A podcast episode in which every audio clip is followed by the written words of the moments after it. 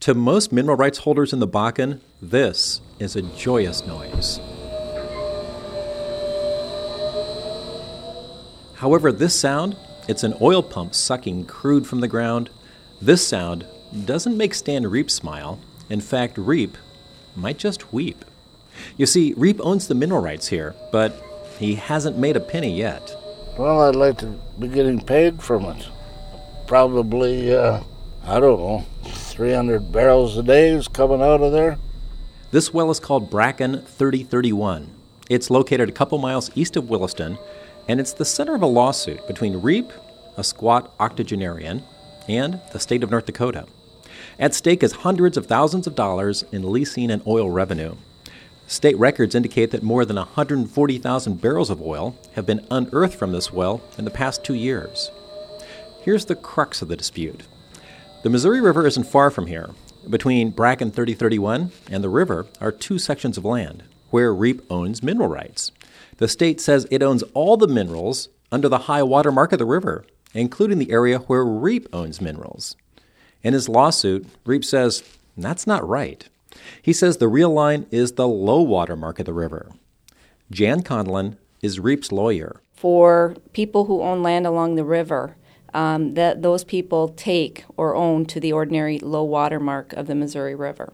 And so that has been the law of the land in North Dakota for, you know, since the time of statehood. These days, Bracken 3031 is about two miles away from the river. But in 2011, after the Missouri River spilled over its banks, this area was covered with water. And it wasn't until really the oil boom in, in Williston in 2009, 2010, where the state came in and commissioned a survey to find out where the ordinary high water mark of the river is. Through the end of 2011, the state says it's earned about $76 million by claiming mineral rights to that high water mark on numerous wells. Reep isn't the only one squaring off against the state over the riches of black gold. At least 10 other people, all of them with claims near the Missouri and Yellowstone rivers, say the state is slurping their riches. Or, to put it in the words of Daniel Day Lewis's money hungry oil man from the movie There Will Be Blood, the state is drinking their milkshake. My straw reaches across the room and starts to drink your milkshake. I drink your milkshake. So is the state of North Dakota drinking Mr. Reep's milkshake? Yeah, I, I think that would be a, a, a fair way of stating it, yes. The state rejects that notion. Wayne Stenehjem is North Dakota's Attorney General. He says the dispute isn't about milkshakes at all. It's about the state owning minerals to the river at its highest after the winter thaw or a really good rain. We claim that, the, that it goes up to what is called the ordinary high water mark. Lawyers from both sides faced off in a Williston courtroom recently arguing their positions before District Judge David Nelson. A decision is expected soon, though it's likely the loser will appeal to the North Dakota Supreme Court.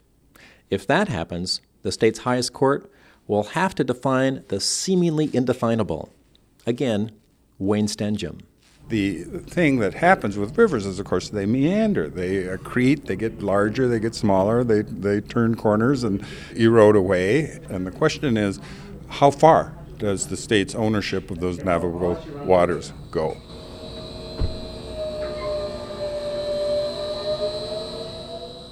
In the meantime, Bracken 3031 keeps churning and the state keeps collecting. And Stan Reep, he waits. I believe our case is good. But on the other hand, I've lived without the benefit of that income for 79 years, and I suspect if we don't win the case, I'll get by without it.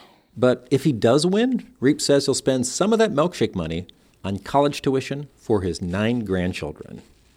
For Prairie Public and the Black Gold Boom Oil Series, I'm Todd Melby.